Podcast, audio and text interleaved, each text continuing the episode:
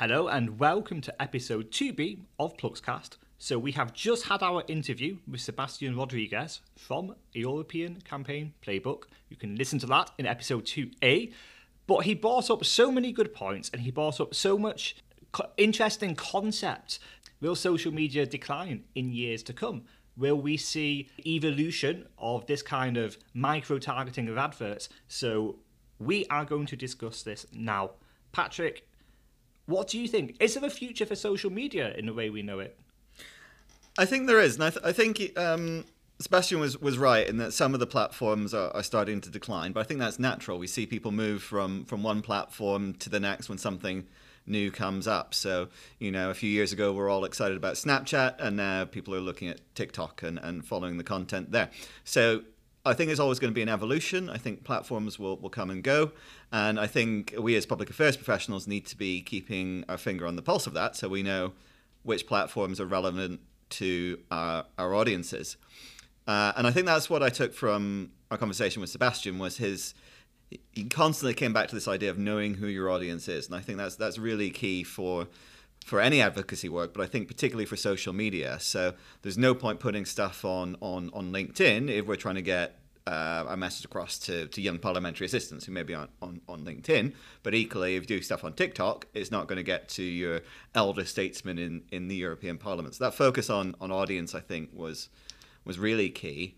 Um, and I think the other th- interesting part that Sebastian was referring to was sort of digital tools beyond social media. And we ran out a little bit of time to, to talk about that. But I think there is an interesting role for using other digital tools, whether that targeted advertising or online petitions, to try and get more engagement around issues. So, yeah, that's something I think that, that I thought was was interesting. Maybe we can have future discussions about.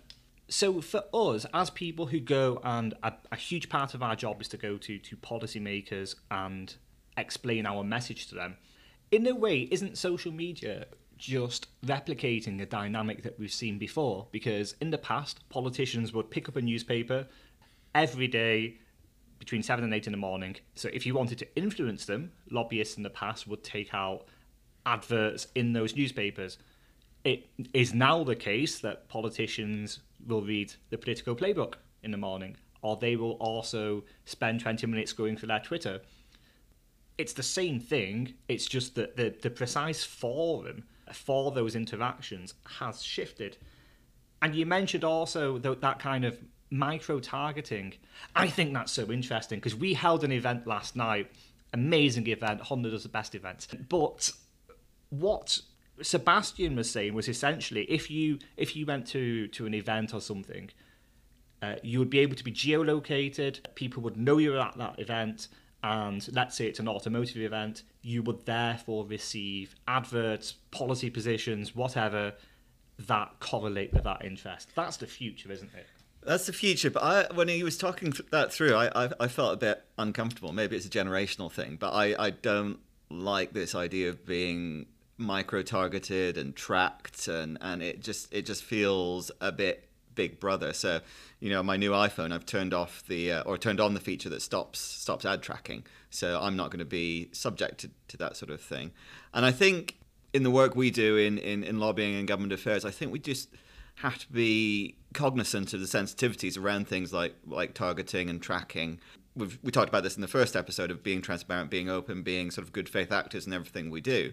And we've seen sometimes that the work lobbyists do is misrepresented, and even having an Excel sheet with the names and positions of MEPs became a great, you know, a controversial issue. So I could imagine that there are some people in in this town who, if they found out they were being micro targeted or hyper targeted using some of these digital tools, would feel very uncomfortable about that. So I, I think it's something we need to to think through. I think there is a role for for advertising and putting spend behind social media.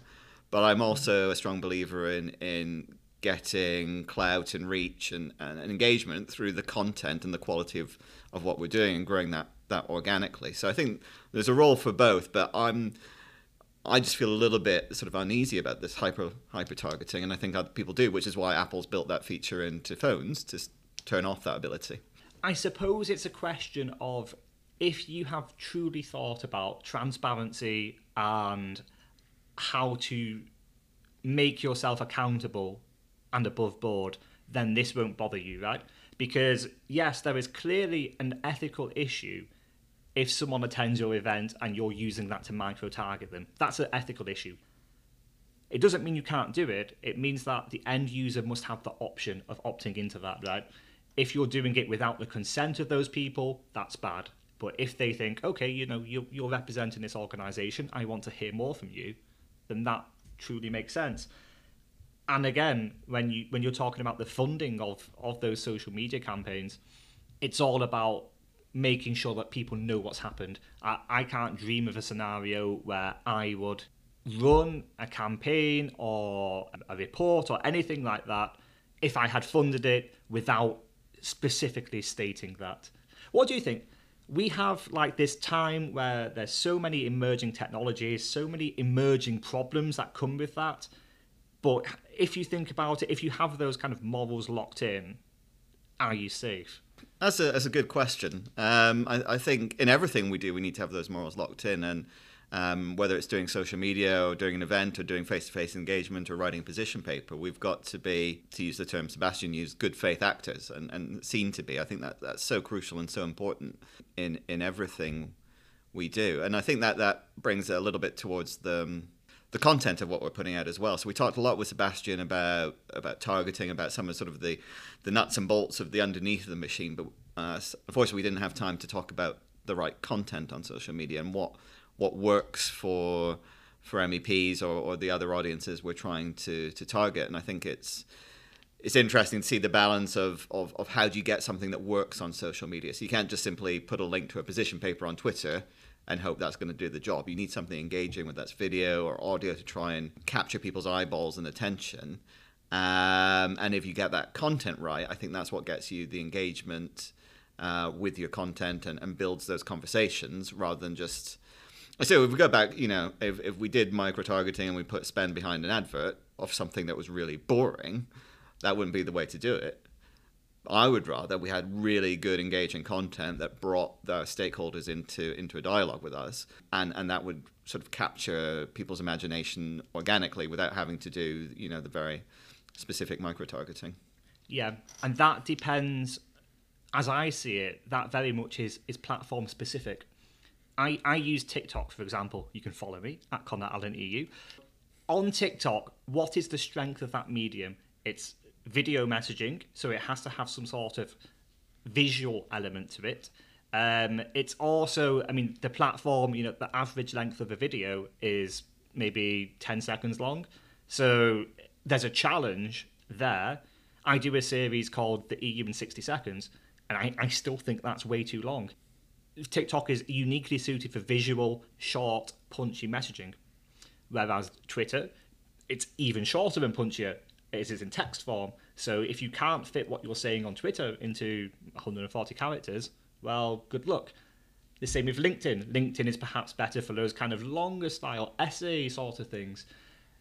I see people sometimes, and what they do is they try to like, take one piece of content that they've designed for LinkedIn, and then they try to fit it into Twitter, and they try to fit it into uh, a visual platform. But that's just taking a square peg and like ramming at a at a round hole over and over again. Yeah, I think I think you're right. So it comes back to audience, doesn't it? So you need to know why people are going to a specific platform and what they're expecting to see. So people go on TikTok because they want to see a short, entertaining video and, and quickly sort of get some information and, and, and move along. Um, whereas on Twitter, people are going there more to sometimes express themselves or to have conversations and dialogues. So Twitter's set up in a bit more of a two-way forum. Um, LinkedIn is yeah, it's, it's, a bit more professional. It's a bit more one way. Um, but you need to, to take into account why are people on that platform? What is it they're looking to do, and give them then content that's structured in a way to to, to meet that, that that need. Definitely. And I was just reflecting now on, on the list of, of platforms you mentioned. I didn't mention Facebook at all, and and we, okay, we're all two different generations, but we did have we do both have Facebook accounts, but I I wouldn't even use Facebook at all for, for any lobbying purpose. I use Instagram, but not Facebook. Do you think there's a f- yeah, and I think you know um, Facebook. I think is one of those platforms that is is declining. I think we've we've seen. I think particularly younger people are moving away from Facebook. Um, and whether it's because of the usability of the tool or it's just been around too long or the, the types of people who are on there or some of the issues that facebook have had in terms of you know um, false content or, or, some of the discussions about micro targeting and, and some of the stuff that some political actors have done on there i think it's, it's lost its reputation a bit so so like you i, I, I have a facebook account i've got a facebook account for the political work i do um, but I don't use it as much as I would Twitter or TikTok or other tools, which are just more I think they're more immediate. Um, you can do a TikTok video and it's done. You can tweet in a few seconds and it's done. Whereas Facebook is is is I think I think also the the Facebook algorithm is is having issues because I go on there to see what my friends are doing and all I get is pushed a bunch of adverts and weird groups. Um, so I, I, I tune out. Um, so I think you know, Mark Zuckerberg, if you're listening, we've got some notes for you. Absolutely, Zuck. And if you want to come on the next episode of the the podcast, Zuck, you know, you just need to get in touch. But thinking of Facebook, and I'll, I'll kind of circle back to the start here with regards to the, that kind of immediate future of social media. I'm super interested in the metaverse, and that's really in its infancy stage. I think there could be a role for uh, influence uh, and, and the usage of social media for lobbying in the metaverse because we talk about this all the time. I mean, I think over the last three months we've had discussions about Minecraft uh, uh, usage in lobbying. Uh, what else? Have we, what else are crazy ideas that we've come up with? Oh, but there's all sorts, and I, yeah, the, the, the you know, I've, I've got visions of us, our avatars sat in the metaverse with, you know, Nick Clegg and, and other political actors and, and doing some lobbying and engagement. But there's things you could do um, using using virtual reality. So when we spoke last time, we talked about the importance of helping stakeholders understand how our products are used, um, what manufacturing processes are like. And often, you know, it's, it's not possible to, to bring an MEP from Brussels to a factory or to get them in a, in a, in a car or on a bike. But if you had the right virtual reality tools, you could do a virtual tour of a factory or a virtual driving experience or, or, or, other products. I think, you know, there's, there's room and space there for innovation. I think the technology is still in its infancy. We need to understand it. But I think it, it would be quite exciting if, if we could bring that to, to, to MEPs or other stakeholders and go, right, we know you can't make it to the factory, but if you put on these these goggles and you can have a tour, you can feel, you can experience it, and and really absorb that. But but not even just MEPs, right? How many? There are many of our colleagues who work in, in NGOs, and they've never seen one of our factories, and they never will, in most likelihood. It's a great tool, or rather, the future is emerging in such a way that it, it, it is giving all of us in public affairs a great deal of tools to work with to enhance our transparency. I mean, all of this is going in the public domain as well. Oh yeah, and I, I think it's it, it, just helps us be be open and, and engaged, being out there in, in the public domain. But I think it's also important to remember that um, it's not a silver bullet. So just because we are doing some social media, it doesn't mean we can give up on writing position papers and taking meetings with MEPs. I think it's it's, it's a platform. So I see almost the role of social media as, as, as a brand building thing. So it, it, enables people to see who we are, to understand what we do, to understand some of the meta narratives. And I think Sebastian was talking about this in, in the interview we did with him. And then you use that then as a launch pad to go on with the more traditional government affairs activity. So taking a meeting with an MEP who might go, Oh, I saw your tweet or your TikTok. That was really interesting let's talk about those issues a bit more, or using it as a um, you know a reference point when we send written materials or emails or, or do events. So it's it's an important tool. I think it's got a growing role to play, but I it, it, you know we can't just go purely digital. We think we need to keep on with the old fashioned going to meetings and seeing people and, and engaging in, in, in person. I think we've seen that also coming out of the pandemic where during the pandemic we're doing everything online, engaging with people online. Um, but it missed something, and now we're coming back to Brussels. We're doing rounds of meetings in person, and it brings something back. So I think it, it's going to be growing in importance. We need to do more of it. We need to be engaged with it. I think there's a lot of exciting innovations we can do, but in the end, um, we've got to do the other stuff as well. So it's almost another tool in the arsenal, but but it's not the only tool.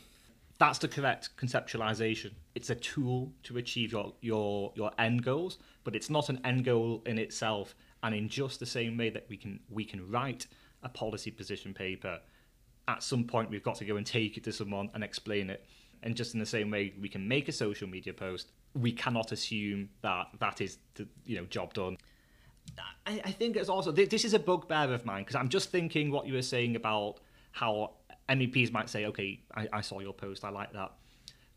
Almost everybody I meet these days says, "Connor, I love your TikToks. Well done." Not many people are using TikTok, right? And so I say to them, "Oh, well, what did you like about it?" And they go, "Oh, I don't know. I don't have TikTok, but uh, I like that you're doing it." And in a in a way, it feels sometimes like I'm getting praised for just having done something a little bit outside of the box. And so you really must be open to to some degree of creativity and seeing the tools where they exist and having the kind of courage to use them. And sometimes it won't work out, or sometimes your boss is um, perhaps has a, a different vision of you in the in the usage of social media. But in general, I mean, I mean, I guess this is a, a, plea to all communications people out there: be more creative, please. Be innovative. Yeah, and and you know, when we look at the Brussels environment, it's it's crying out for innovation and creativity, and and just doing comms right. The number of press releases we see in this place where, you know, Association X welcomes publication B. That's not news. That's not communications. Nobody cares. And, and I think the things you're doing with TikTok and, and, and other stuff we're doing on, on Twitter and, and, and, and other channels, people do appreciate it because it is a bit fresh. It's a bit different. I think it's going to inspire other people to try try out something. So I think you know, let's let's blow our own horn a little bit as as um, you know world leaders in this this area. But um, at the event last night, people coming up to me and saying, "Oh, it's really great that you're doing the podcast. I've always thought about doing something, but I didn't feel I could have the confidence to do it." Or, "Yeah, we need to be doing more with video, or we need more events that aren't just filled with tedious speeches, but allow people a chance to." To network, and, and I think there's room for that creativity. Some people who are used to the normal way of doing things will will see risk attached to that, but I think the risks are minimal because I think you know we do it in in a, in a respectful and appropriate way but it, yeah, it, it, I think it's time for change. You know, we've we've had too too many decades of, of, of Brussels business as usual, dry position papers and, and, and boring press releases. Let's let's bring a bit of colour and life to things. Excellent. Colour and life and creativity. What a positive note to end on. Thank you all for listening, and we will see you next time. Thank you.